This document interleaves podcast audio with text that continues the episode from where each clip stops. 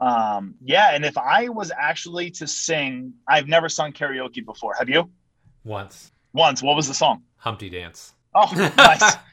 um,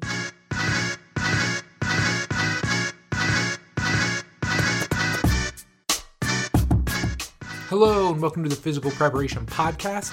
I'm your host, Mike Robertson, and I'll be joined on the line later today by Stephen Calarco. Now, before we jump into this week's episode, I want to give you a quick recap of the week that was, what's new in my neck of the woods, and just give you some insight as to what is going on over here in beautiful Indianapolis, Indiana. So, last week, pretty low key overall coaching, a little bit slower. I have some athletes that are out of town. Uh, Keelan had actually signed with a G League team, so I didn't see him uh, the last couple weeks. Dakota's been in and out. Ed has been in and out. Uh, so it was actually kind of nice because it afforded me some time to work on some back end stuff for RTS, working on some stuff for iFast. Man, just trying to prep for this week, if I'm being honest, because this is the week before vacation, which, as you probably know, is just absolute chaos, right? There's no nice way to put it. The week before and the week after vacation just tend to be absolutely insane because leading up to, you're trying to get two weeks of work done. And then on the back end, you feel like you're playing catch up. So this week, all kinds of stuff going on. Uh, Kendall has some stuff at school. Uh, let's see, I'm shooting my monthly video uh, content stuff with Paul tomorrow at iFast. So excited for that. I love shooting the content. I love creating it. I love putting it out there, but a lot of prep work uh, because I'm not only shooting the videos, but I'm doing the bulk of the write ups this week as well, which again, trying to make this as easy as possible for both me and Paul uh, because Paul has little people and he's going on spring break next week as well. So, got video stuff to do. Uh, I've got a couple extra clients that are actually in town this week, some distance clients.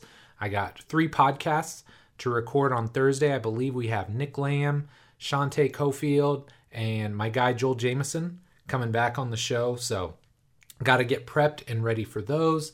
Get those ready to go out because obviously we'll have a show posted next week. So, yeah, man. While last week was kind of chill, this week is a little bit insane. Not to mention just the usual weekly stuff that I have going on, like, you know, uh, stuff around the gym, uh, coaching hours, uh, you know programs obviously you're not you don't just have the one week of program you have two weeks of programs to try and make sure everybody is caught up and ready to go because you know look the last thing i want to do is put the world on hold just because i'm going on vacation so i try and get all those things done dot all my i's cross all my t's so that when i go on vacation i can be as detached from the rest of the world as possible and i can really enjoy this time with my family and another side benefit to this is uh, one of my best friends. He was actually the best man at my wedding. I was the best man at his wedding. His his name is Wes.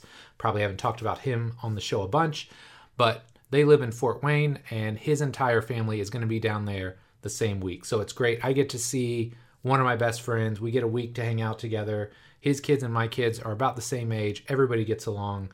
So yeah, needless to say, I think I'm excited and ready for spring break next week grind it out this week, get all the things done so that I can show out and have a just relaxing vacation next week.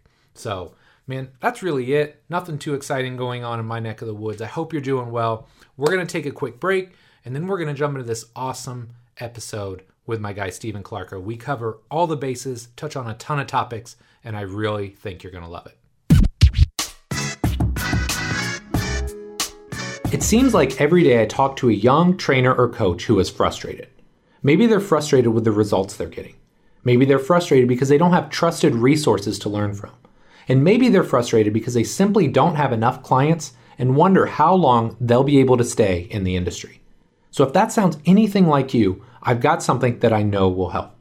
My complete coach certification was created for trainers and coaches just like you, who are serious about the results they get and who know that becoming a better coach can directly translate to a bigger bottom line. This certification is going to take the last 20 years of my life's work and put it all into one massive course. In it, you'll learn how to use the R7 system to create seamless, integrated, and efficient programs for clients and athletes of all shapes and sizes. How to create the culture, environment, and relationships with everyone you train so you can get the absolute best results and the exact progressions, regressions, and coaching cues I use in the gym, from squatting and deadlifting to pressing and pulling and everything in between. Of course, there's a ton more that I cover, but that should give you a pretty good idea of what the cert is all about. Now, here's the thing spots for the certification will only open twice per year for a limited time only. To get on the insiders list, just head over to CompleteCoachCertification.com. Again, CompleteCoachCertification.com, and then stay tuned for emails in the coming weeks. Thanks so much for your support, and I hope you'll pick up a copy of the Complete Coach Certification when it launches. Stephen Calarco is the owner of the Strength Spot in West Hartford, Connecticut, a private training facility dedicated to transforming lives through strength training and nutritional coaching. His goal is to help his clients and athletes move better, get stronger, and improve their quality of life without gimmicks and fads. Furthermore, Stephen is wholeheartedly committed to the growth and development of the fitness profession through his constant education and practical application. It's his mission to positively impact and change as many lives as possible throughout the training process and leave the fitness industry in a better place than where he found it. In this wide ranging episode, Stephen and I cover topics like what it's really like to own and operate your own gym, how he strives to find balance between his work and home lives, his thoughts on nutrition and meal prep, and how continuing education has changed and will continue to change in the months and years to come. My chats with Steve always feel more like back and forth discussions versus him just answering my questions, so I really hope you enjoy the dialogue here. But enough for me, let's do this. Steve, man, thanks so much for coming on the show here today. Really excited to have you back on. Could you start by just telling us a little bit about yourself? Yeah, absolutely. First and foremost, thanks for having me, Mike. It's a huge honor to be on. Um, not only one time, but uh, as a repeat guest as well. Yeah, yeah. absolutely. So, um, for those who don't know me, my name is Stephen Calarco. I'm a strength and conditioning coach. Have been one for about 14 years now. Um, and I just opened um, the Strength Spot, which is a private um, training studio in West Hartford, Connecticut. Love it, man. Love it. And as you alluded to, it's been a couple years since we've had you on. So, like, what's new in your neck of the woods, man? What's happening? Yeah, so um, lots of things. So I have a new uh, a, a goddaughter now. So my brother just had a niece. She's six months old. Her name is Charlie. Nice. Um, so they were out this past weekend, and my nephew is about to turn four next week. And I'm sure you know the kid is just endless energy. Like he right? came o- he he came over the apartment, and all he wanted to do was wrestle. Like yes. all he wanted to do was wrestle.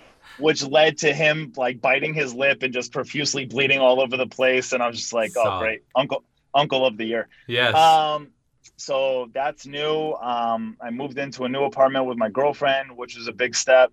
Um, and then opening the gym. Like other, other than that, it's just been a lot of stuff going on. I love it. I love it. So, man, let's just jump right into the fray here because I want to hear about that experience. What has it been like opening your own gym? Eye opening. um, I, I, you know what I mean? Like when you when you think about opening a gym or you're talking about with other people, they're like, oh yeah, I'll just I'll sign a lease, I'll get some space, and then you know if I build it, like they will come, and it is not that like at all. And um, you know, luckily I had I had a following, I had clients that were willing to come with me, and you know I had uh, so I had a previous business partner, and that kind of fell apart in 20 February of 2020, right before like the right. world shut down. Right. So I sold him some equipment. I kept some for myself, obviously, and then I was able to make a bigger purchase like right before it was impossible to get any equipment. So I had this all, and I was training people out of a 400 um, two car 400 square feet two car garage for like a year until this place kind of fell in my lap Wow. And at that at that time, like, and you know, when you're training somebody in a garage, like it's hard for somebody to do like intervals on the assault bike and like a 90 degree garage. Like that's a great way for somebody right. to like pass out right um, while you're training them. So um so the space kind of fell in my lap and and then it's just kind of been a whirlwind from there. And it was just I don't know, just it was just very eye opening. That's the best way to describe it. There were so many things like I did not think about when you're thinking about opening a gym.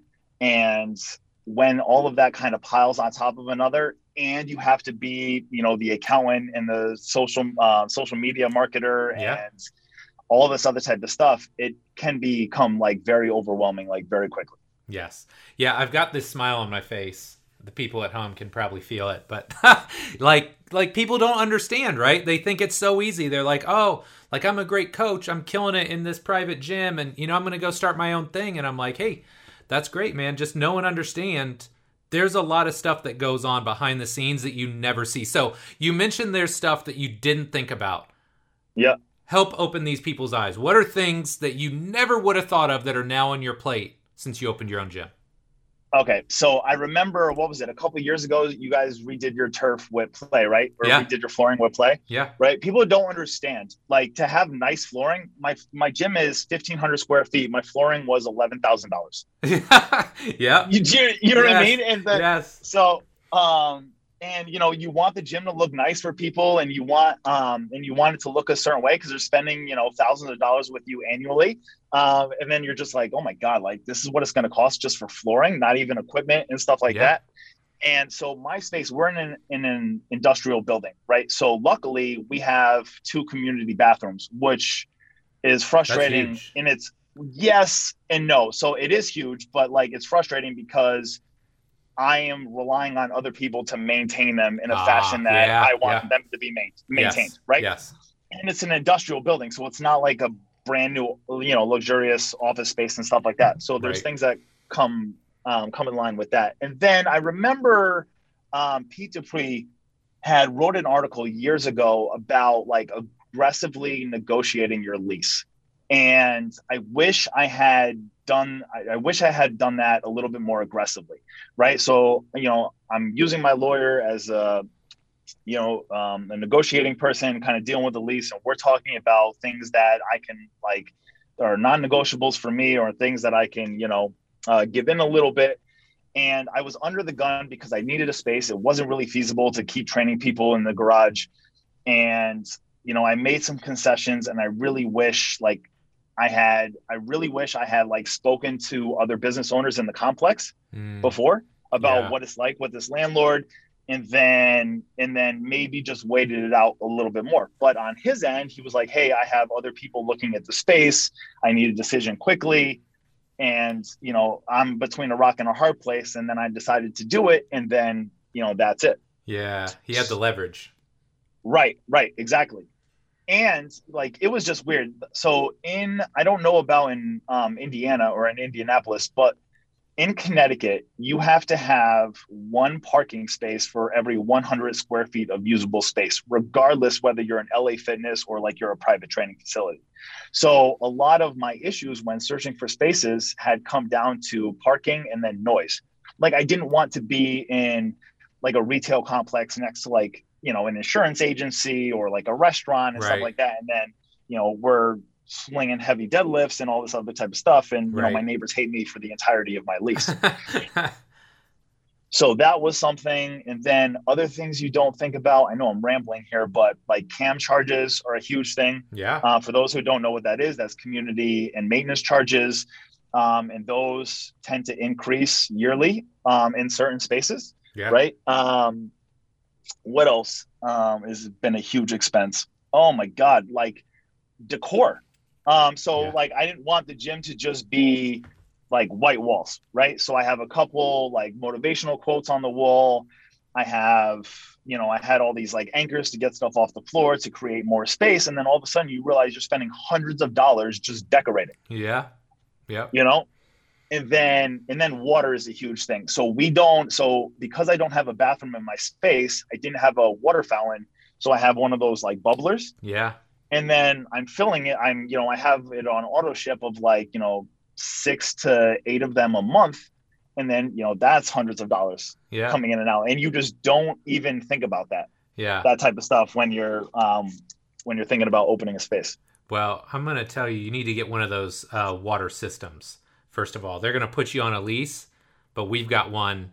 We got it. We had one before, like a push button, and Yep. then post COVID, they're like, "Oh, we have like a hands free now, so you just put your hand in front."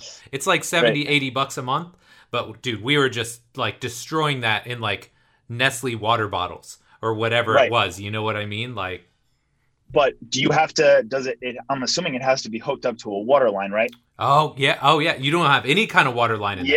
Yeah. Oh my gosh. So so to do that work in a space that I'm probably not going to stay in past my three Oh, I got you. I got is you. kind of like. So now I'm just kind of like, all right, I'll bite the bullet, and I'm really persuading people to like bring your own water bottles. Yeah. You know what I yes. Yes. Dude, it's so funny. Like you mentioned uh, equipment and flooring. I literally had equipment underlined here because when people say, I'm going to open my own gym, they are so fired up, right? And the first thing they do is they create that equipment list. Man, when I build my perfect gym, I'm going to have this and this and this and this. And I can't tell you how many like consulting calls or mentees I've worked with. And I'm like, hey, that's great. Uh, have you priced flooring yet? No. Okay, go price flooring and then tell me how your equipment list changes because when you realize you're going to spend two or three X in flooring, what you do in equipment, they are just like shocked and appalled. I'm like, dude, this is a major expense for your business. huge, huge expense. Yeah. Huge expense. And, and, And then, Go oh no, I'm sorry. Go ahead. No, no, go ahead. So, well, so here's another one, right? We looked at a space um, in like one of these huge like field houses, right, where like kids are going in and they're skills training for baseball and basketball, and I'm like, oh, this would be awesome. And first off, the rent is ungodly, but then the Yep. cam charge, legitimately, our rent was going to be like 18k a month. Which Oh I'm like, okay, like they had promised to feed us some people, whatever. I was like, I can make that number work. And they're like, yeah, your cam charge is 5K a month. I was like, oh, hell no. Hell Yeah, no. hard- like, hard I'm like, that's a deal breaker right there. So, And then other things is like, so we're in, like I said, in an industrial building, and my heat is oil. So now what the prices are. So I'm like, listen, I don't really care like if you're cold or not. Like if you're cold, get on the echo bike when you when you get to the gym to warm up. Like I can't have the gym at like 68 degrees right. year round. You know what I mean? Yeah. Um, and then our oil companies around here, it's like you get for the lowest price, you have to have a minimum of 150 gallons, and right now that's like six to seven hundred dollars, Yeah. right? Yeah. And I'm trying to make it stretch and not fill it up, um, not fill it up uh, a second time this winter or this spring, and then hopefully when oil, if oil goes down in a couple months, then I'll refill it at that time. Yeah. But that's a huge expense that people don't account for. I'm telling you, man. Like you you think of some of the big things, right? And the things that you want to think about. You think about your rent, you think about your equipment, but man, there's a lot of hidden costs there, you know? And then all of a sudden, oh, you want like a like a cable or like uh, fiber internet, there's 150 200 bucks a month. It's like all of a sudden Right. you're like, "Holy cow, I literally just doubled my monthly cost from what I thought Right. I was going to pay." And we did. So I'm right next to a pottery place called the Junk Pot Studio. And what he does is, have you ever done like a paint night with your wife? Yeah. Yeah. Okay. So he does the same thing with like clay, Okay. right? So he yeah, has like cool. 10, 10, 10 wheels and you come build teapots or whatever. Right. So him and I, we're super close now. And he, like, I write his program and then he pretty much is like my maintenance guy for the gym, right? Oh, super cool. handy. Yeah. And um, so we actually share internet, which is great. Okay. There you go. and which has been a which has been a huge help. Um, and he actually has water in his space, so I go I use the mop bucket or like I fill up my mop bucket over there and all this other type of stuff. So that's been really helpful to have a neighbor like that. Yeah, that's awesome, man. Okay, so shifting Oh, Mike, gears. I, oh, I went to I went to say one other thing. yeah. When you open your gym, and this is hugely important for younger coaches, um, when you work in a commercial gym, you are failing on somebody else's dime.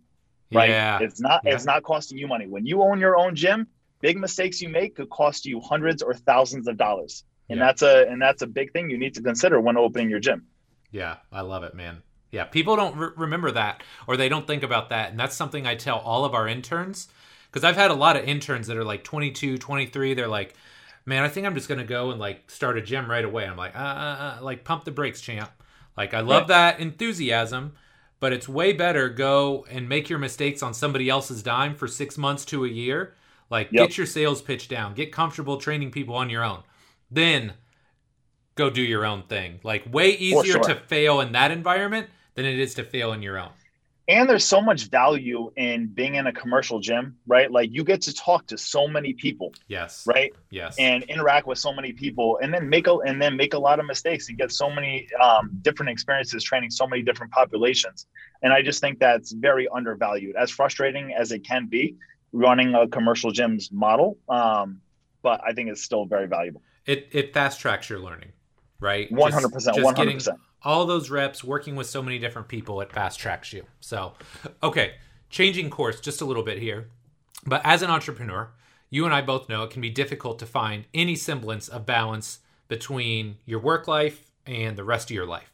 So as a new entrepreneur I, it's kind of a weird way to put it because you've been working for yourself off and on for a while now. But as a new gym owner how have right. you gone about trying to achieve this uh, therapy is a big one. So, and this is the thing, like, I don't think a lot of, you know, mental health gets thrown around a lot nowadays. I know you Agreed. just said that on your previous podcast, Agreed. right? Um, and, but like, I know, like, I had a interesting um, childhood and a lot of things that I was exposed to or environments or people that I was exposed to um, kind of shape obviously shaped who I am, but like some of the negative things have like fostered into other things or mm-hmm. snowballed into bigger things as I've gotten older. Yeah. And one thing I'll say about myself is I'm incredibly self-aware and I know things could get off the rails really quickly. So it's nice to talk to somebody and have that like third party perspective. One, it makes me a better partner in my relationship, right? And two, right. it makes me a better it makes me a better coach and a better business owner.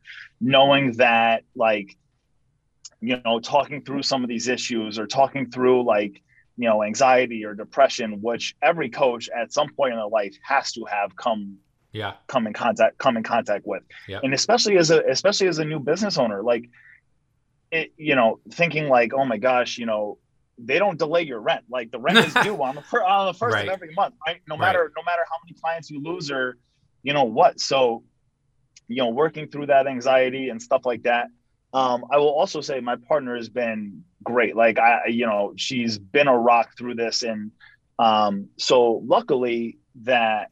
So obviously, you know the split shifts or any of this. I some, most nights I don't get home until 7:30, 7:45.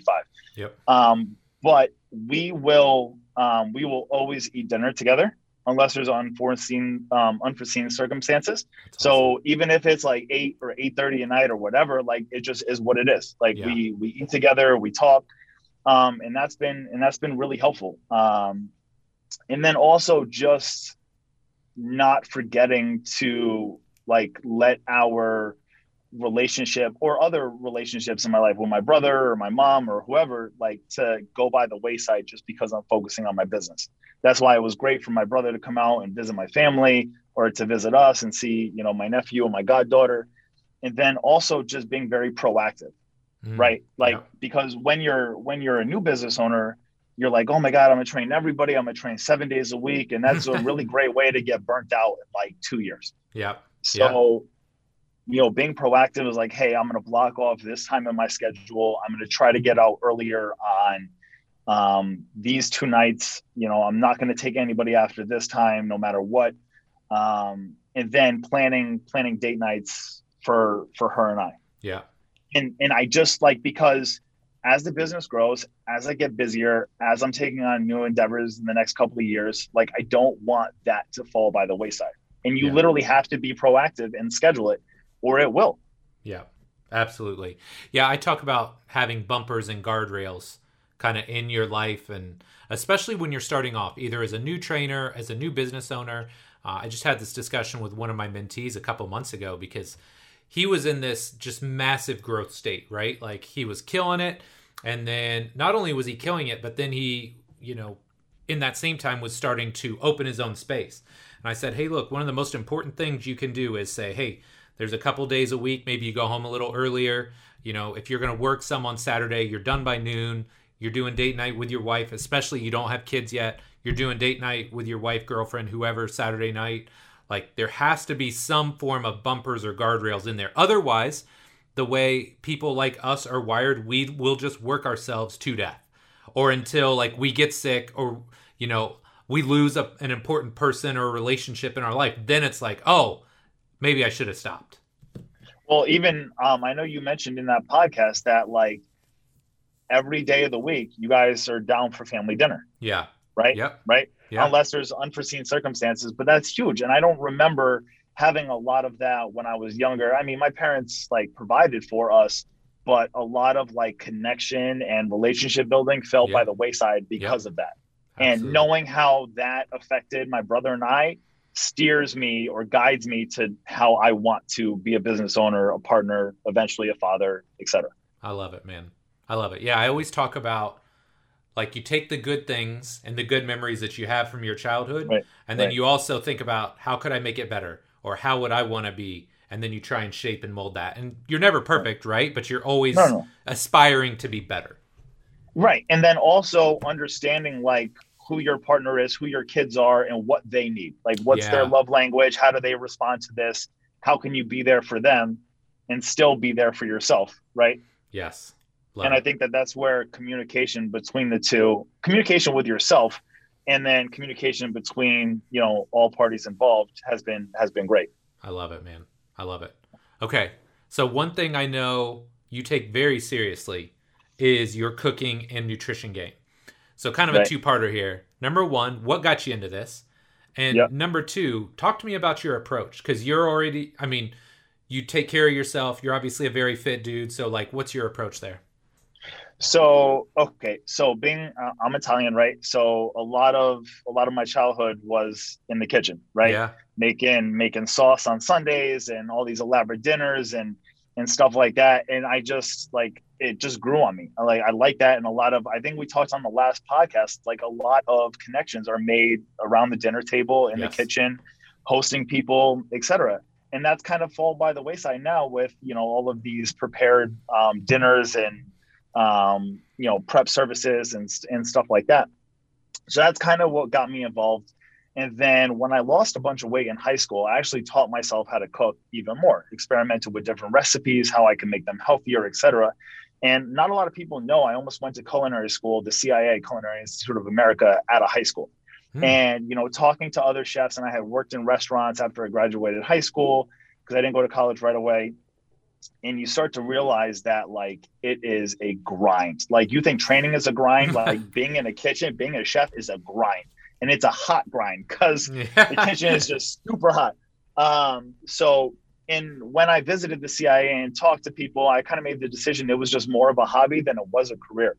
Hmm. And then, you know, you start to experiment or experiment with different recipes and stuff like that. And you know, while while my girlfriend and I were looking for apartments, like she was like, "Well, what are some of your non-negotiables?" I was like, "I need a huge kitchen. Like, I have so much kitchen stuff. yeah. Um, we needed we needed all this space. Um, we needed all this space so I could store everything and then you know do my thing. Um, in regards to nutrition, so it's actually interesting. I'm the heaviest I've been in five years, Okay. and I decided to put on some mass over the past couple of months.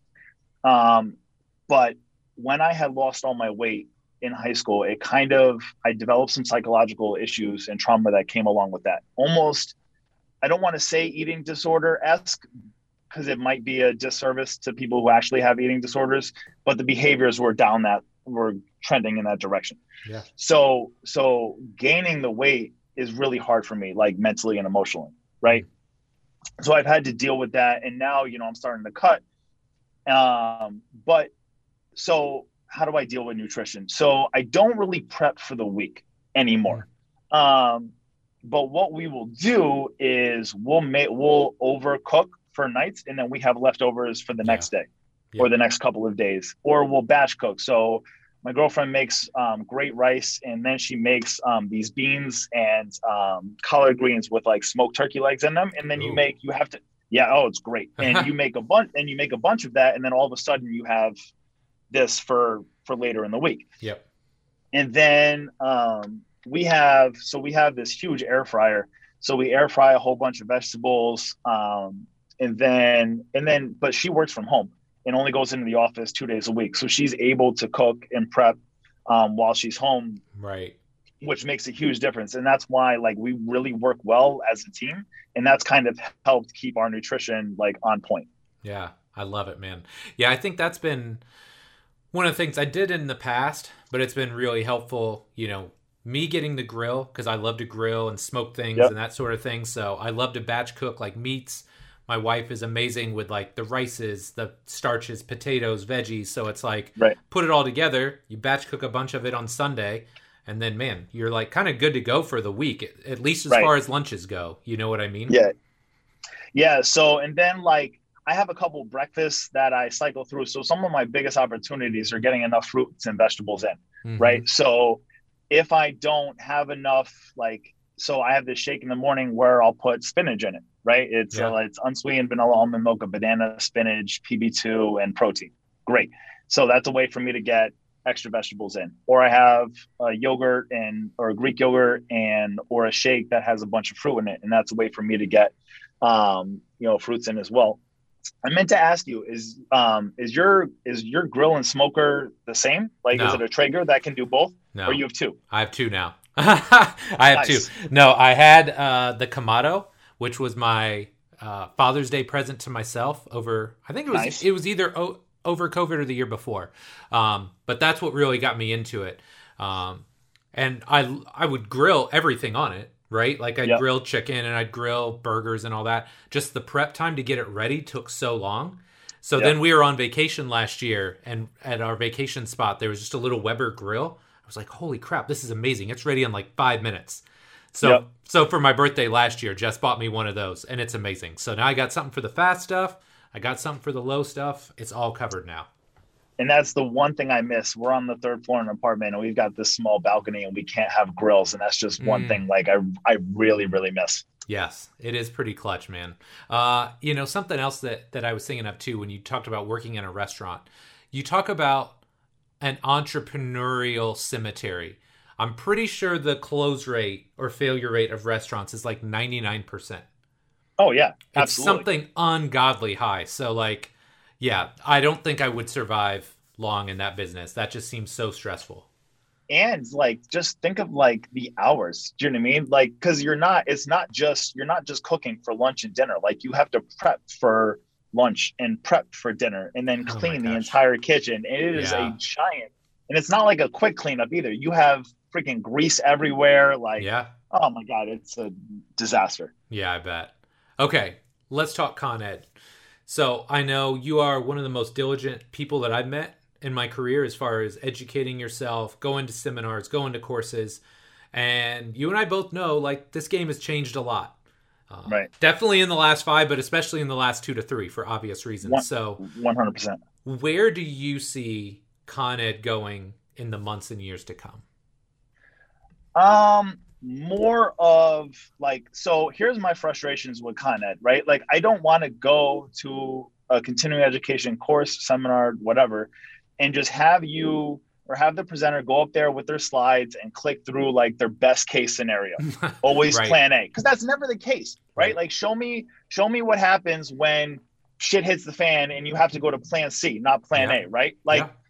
And then show me like how, how would you how would you interject what you're presenting on in a group training setting in a um, physical therapy setting in a one-on-one or semi-private setting right? Like how does how does that work? Yeah. and like what's real world practices? Because some things some things that presenters have presented on i'm just like dude this is not feasible. Like i have somebody who's trying to lose i have somebody who's trying to lose 50 pounds. They're probably five to 10 minutes late to their session so i have 50 minutes. Like i'm not i'm not hooking them up to an Omegawave like i'm not doing any of this Right. type of stuff like Right. what is real world application so that's one thing and then like your complete coach certification like uh, mike boyle's cfsc like Pat Davidson's rethinking the big patterns, like those type of things, there has to be a training component to it where you get on the floor and like prove that you can execute these things or you have a keen eye of what you're looking for and you can feel what you should or want to feel, yeah. right? Yep. Because a lot of people just, you know, hop on uh, an online continuing education course. They're not even paying. They're they're not even paying attention. Yeah. Or they're in a seminar and they're in the back dicking around or you know talking to talking to whoever and not really learning anything. They get their CEUs and then that's it. And Yeah. they don't and they don't really learn anything. Um, so I think more of a integration or integrated type model where it's you know maybe 30 70 of presentation and then you know partly q&a and then a lot of it being practical. Like you have to tie it in together. There's a place for all three but like there has to be more dialogue. There has to be more questions because if you just present and you don't ask any questions like i know i've been an attendee in numerous seminars and there are a lot of questions. Like can you please clarify this or how would this work in this setting or like what you know what if this arises? Like how how would you how would you deal with that? And that's been that's been huge. So i took oh man um most recently a couple years ago um i took right before covid i took derek hansen's um running mechanic certification. Yeah. and i mean he did a lot there was a lot of slides but like there was so many practical um components to it and so many like well this is how we do this for athletes this is how we do this for general population. And then let's demo some of this. All right what did you guys and then he'll ask the crowd or the attendees like what did you guys see? Yeah. and then you say something he's like all right well this is what i saw. I'm not really worried about this. Here's why. And then you're like oh, okay that kind of puts the pieces together. Right. i see how i see how this works. Yep. you know and then he had people on TrueForms where he's videotaping you in slow motion and then you review it together and was like this is how this is what i see you know this That's is what cool. i would work on etc and that's like so valuable Yeah. versus versus somebody up there for three days just clicking through slides and you're just like i can't take this anymore like Yeah. i can't You're ready to poke your eyes out at the end of that Right. seminar. Yeah. And look, like that was a big reason and like full disclosure here, Steve and I are trying to make one of these happen at his spot here later this year, but like that was one of the reasons I wanted to try this myself, right? Is like I don't want to go if I've got 100 people in a room, there's no customization, right? Like I can't, Right. right? Can I field Right. a couple questions? Sure. But you're getting pre-canned content cuz I can't customize it to 100 people. But Right. 10, 15, 20, man, now we can go at it, right? Like I've got my Right. core stuff that I need you to know, like my training principles, my key beliefs, my thoughts.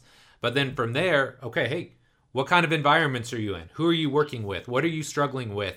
Now we can really customize that that course and that seminar to where you're at and where the group's at so they get way more out of it. And it's not just me clicking through slides cuz look, as a presenter too for if you're doing that for 2 or 3 days straight, like put a fork in you. You're done at the end of that weekend. So Right. And then to piggyback off of what you just said and what I said earlier, I think that there is going to be a trend of more behavioral psychology components to continuing education in the fitness space going forward. Mm, because that's a huge foundation of what this is built on especially personal training. Yeah, um, like connecting with people and you have to build a rapport before like and that's really a huge key to results because with rapport comes trust comes communication comes all of this which are essential to the training process. Like you have to it has to be a two-way street because there's things that i'm going to program or the ways that i'm going to coach that may not be right for the person i'm working with in front and i want them to feel comfortable enough and say hey like i really don't like this or like you know can we try something different or i really don't like the way you communicated this to me yada yada yada and then and i think that having some behavioral psychologists or whoever presenting on these things to personal trainers and strength and conditioning coaches is going to be massively impactful yeah. I agree, man. That's a huge piece of it. Okay, Right. so you've already done the big question. So let's take this in a little bit different direction. right What are one to two things that you've changed your mind on or maybe evolved on over the past couple of years? Uh, so I have some notes here. Okay. Um, all right. So the value of machine based training or the value or the role of machines in training. Yeah. And in the beginning, right? And you've been in this game long enough that everything swings One into the full other, right, sure. full left. Yeah, yeah. And and then, you know, when I first got in, it was all functional training, all BOSU balls, all this, all that. and and machines aren't functional. I'm like, yeah, but now I want people to feel what I want them to feel very quickly. And machines are a great way to do Yeah. that, that they get the sensation instead of the client or member getting super frustrated because they're having a hard time balancing or, you know, um, the stability proprioception is just too much for them or the exercise is challenging. Like, let me put you on a leg press or Yeah. a hack squat or something and get you to feel what I want you to feel and then integrating other other components, other single leg training, other things into that, right? Um, sure. So that's something I've um, I've done a complete 180 on. And then other things, I mean, like just the role of like tribalism in in the training game, yeah. and like people just, you know, like they take these continuing education courses on movement, whether it's whether it's you know PRI or FRC or FMS or GOAT or whoever you know whatever, and it's just like that's all they that's the only lens that they can think through. Yeah. Right. And it's not like there's there's benefits of having a well-rounded approach, and there's things that um, from each from each tribe or from each you know continuing education place that are impactful and are great, and you could take bits and pieces from one another. And you know, I just think that that tribalism like really needs to really needs to go away and is limiting people. Yeah. And you know, one last thing, I know you only asked for two, but just like focusing on the minutia, like, you know, I know we talked about this, you know, off probably through Instagram a couple months ago, but you know, you have all these coaches arguing about biomechanic minutia and all this other type of stuff and like 60% of the population is overweight needs to walk more and eat vegetables. Like i you know what right. i mean? Like what what are we doing here? And people need to train with more intensity. This is not like I, I like i really don't get me wrong like biomechanics matter but to the degree they matter and somebody who's trying to lose 50 pounds is like is it, and i just it really frustrates me when when that's the route we're going. Because you know you're in this silo of coaches you follow or whatever, and everybody's talking about biomechanics and hip internal rotation and gait cycles and all this other type of stuff. And then you go walk into a commercial gym and you look around and you're like, oh wow, like none of this shit really matters. Like people need people yeah. need better exercise selection. They need to walk more, they need to eat vegetables, and they need to follow a training program. Yeah. So like what what do you think? Like is there something that you like did a complete 180 on in the last year or two? Uh no, the machine thing definitely. I think I've come full circle on that. Um, I think that was something. Well, first off, look, if you part of this is logistics. So when you open a gym, and this is coming really full circle on this conversation, when you open a right. gym, you realize very quickly, like if you're going to buy a piece of equipment, one of the first filters you put on the kind of on the table is what all can I use this piece of equipment for? Right. So a leg extension, unfortunately, is good for exactly one thing: extending right. a knee. Right. So. Right. Right. And it's expensive. Versus, I could buy oh like three squat racks for one leg extension. So like that's part of it. But I, I'm hundred percent on board with that. That idea of, you know, be, being okay isolating stuff to get a training right. effect, right? Or to help somebody feel a muscle. But maybe it's not something I've shifted, but but something you said really rung true with me and it's something that I've thought for a long time. It's this idea of like the guru versus the person just below the guru. Now you've done StrongFirst stuff, right? You've been around Pavel in the past. Yep, yep. The thing that I love about Pavel, and I still love about Pavel to this day, is he is very objective about who he is and what he does, right? So we had a discussion. This was probably 2009, 2010 when I did. At the time, it was the RKC, and yep. and I asked him. I think we were having lunch together, and I asked him. I said, "Well, why the kettlebell?" He's like, "The kettlebell for me is just a unique way to teach strength." Right? And I was like, "Damn, that's like so subtle." But at the time, think back, like not all the RKCs, but like there were certain people they were drinking the Kool Aid right? Like yep. the kettlebell was the only tool in the toolbox. So I think yep to your point, what you see a lot of times is the guru or the person at the top of the pyramid, they're pretty objective, right? Like they kind of know who they are and what they do, and they know that they have a piece of the puzzle. But sometimes it's the people that are a tier or two below, they're just, they're lost in the sauce, man. Like, yep. those are the people that worry me, right? Because it's like, if you only have one tool in your toolbox, you're probably not well rounded. And it, it's kind of like that saying, right? If your only tool is a hammer, the world is a nail. Yeah, right? exactly. Like that's how those people think. So it's like for me, I don't know if it's changing, but but as a, a point of evolution, it's coming back to look, everything has a role, right? Everything yep. has its place.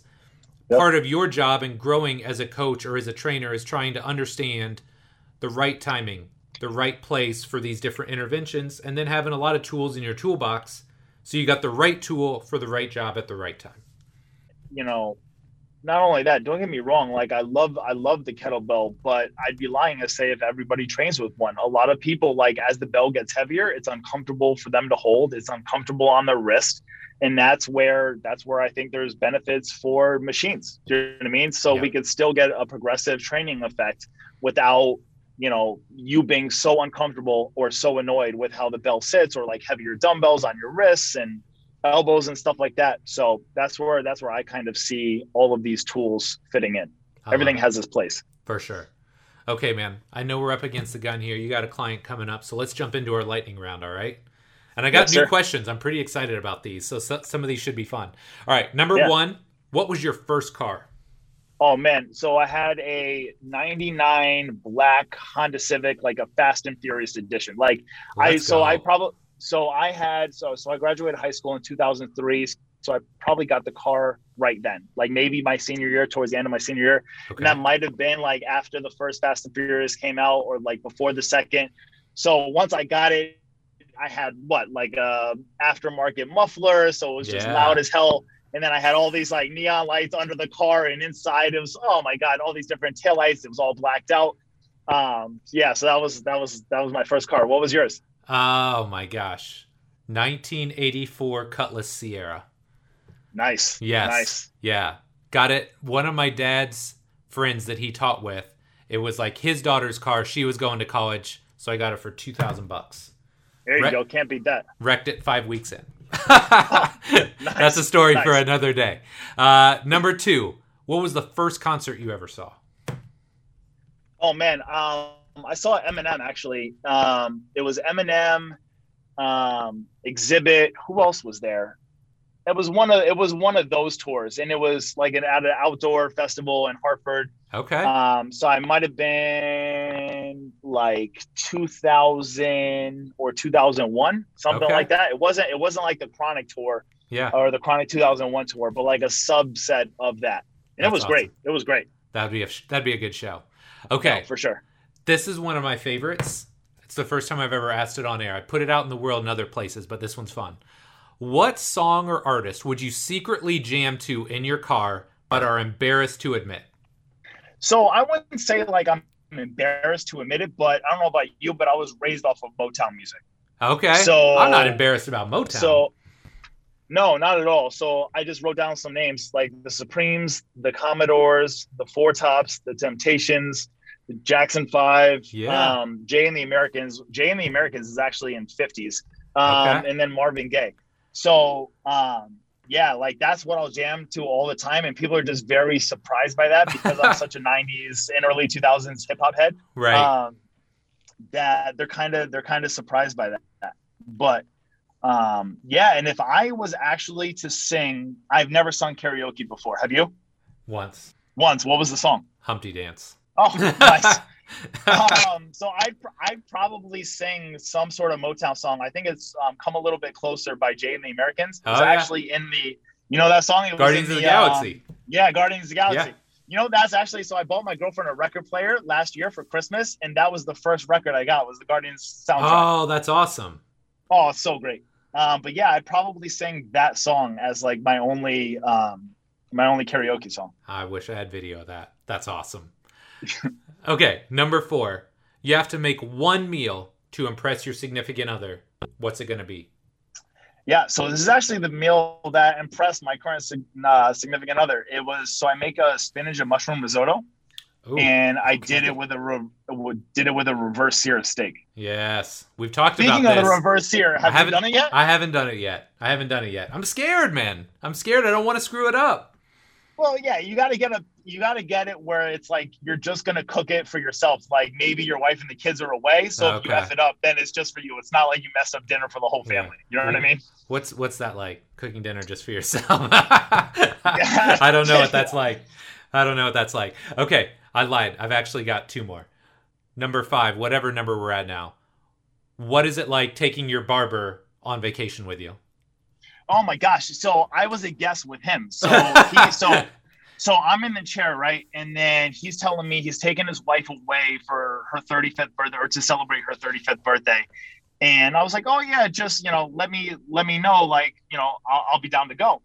And I just said it jokingly. And that night he emailed me all the details and it was like super inexpensive for us to go. And it was great. Like maybe two days in is when I got my cut. And, you know, he took a lot of videos for TikTok and social media, which was great for him. And then Yeah. I got to be fresh on vacation and it was great. So when we were in Colombia, um, I know we're up against the clock, but this is crazy. So we were in an Airbnb 30 minutes outside of Cartagena and we had to go through like the slums to get there. And what they told us was that I guess the Colombian government had like enslaved these people and like to pay them like retributions, whatever that means. Like they gave them the land. Okay. So it was all like it wasn't paved. It was all like shacks and stuff like that. And then you had to go through like the jungle to get to this Airbnb that this architect had bought like right on the beach. And then he has, you know, people who maintain it. And then we had two private chefs and a private bartender the entire week. oh my gosh. That sounds Yeah, amazing, ama- dude. Yeah, it was it was a great it was a great trip and very eye opening to like to see that part that part of the world. You know what I mean? Which we I would neither um, of us had been to Colombia before. That's awesome, man. Okay, last Yeah. but not least, what's next for Steve Calarco? Oh man, developing the gym more. Um, I have a physical therapist on board um, who treats out of my space currently, and then um, this is the first time I've said this publicly, but I'm actually starting my PhD next year. Oh, nice. Um, yeah, Congrats, yeah. dude. So yeah, it'll be in exercise physiology, and then all of my extracurricular courseworks or electives will be in sports psych.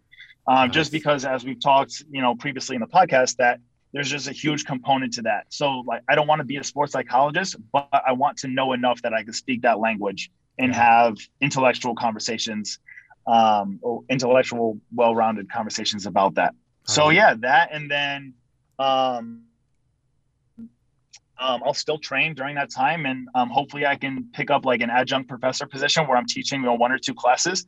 I think that because I didn't start undergrad till I was 25, and then I was 27 at Springfield College, I was able to connect with my professors on a different level because I wasn't 18 or 19 Right. and it allowed me to have better conversations with them and i valued my education more because i was a non-traditional student and i had already been training for a year or two at that time so i want to be that for younger younger coaches or people who are getting exercise science degrees because a lot of the professors you know the, these guys, these um, men and women like haven't been in the industry or haven't coached anybody in 20 or 30 years Right. and they're teaching about you know the NSCA's recommendations or the ACSM's recommendations, and that's great. Like that's who you're accredited by. That's who you have to. Um, this is the you know product you have to teach. But like to be honest, when you're in front of somebody that has to lose 50 pounds and they're 10 minutes late to their session, like to be honest, they don't really give a shit about the ACSM's Right. 30 minute guideline recommendations Right. Right. so I think that I could offer a unique perspective to um, to younger students. Well, yeah, just an incredibly like real world practical approach to training that they may not get Right. somewhere else. Right, exactly. I love it, man. Well, Steve, it's been amazing catching up with you here today. Where can my listeners find out more about you? Yeah, absolutely. So my personal Instagram handle is just my name, Stephen Calarco, Stephen with a PH, and then the business Instagram handle is the Strength Spot. WH stands for West Hartford. Um, and then yeah, other than that, Mike, you can link my email into um, into the show notes, and anybody could shoot me an email, follow me on IG, and that's the best way to get in touch with me. I love it, man. Well, Steve, thanks so much for coming on the show, brother. I really appreciate it, man. Thanks for having me, Mike. Really appreciate it.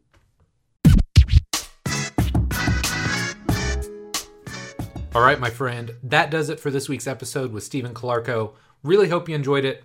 As I mentioned up top, we just have these great discussions. It really feels more like it's this back and forth dialogue versus me just peppering him with questions. So I hope you enjoyed it. I hope you took some things away from the show. And if you were interested in opening a gym before the show, I sincerely hope we didn't chase you off. It is a one of a kind feeling to open your own space. You're going to battle, you're going to struggle, but man, if you're committed to it, it is one of the absolute best things you can do in your life. So, if you enjoyed this show, please do me a small favor. Go to wherever you consume podcasts iTunes, Stitcher, SoundCloud, Google Play, Spotify, Amazon, wherever you consume them. Hit the subscribe button right now so you know each and every week when a new episode drops. So, my friend, as always, thank you so much for your support. Love and appreciate you. And we'll be back next week with our next episode. Take care.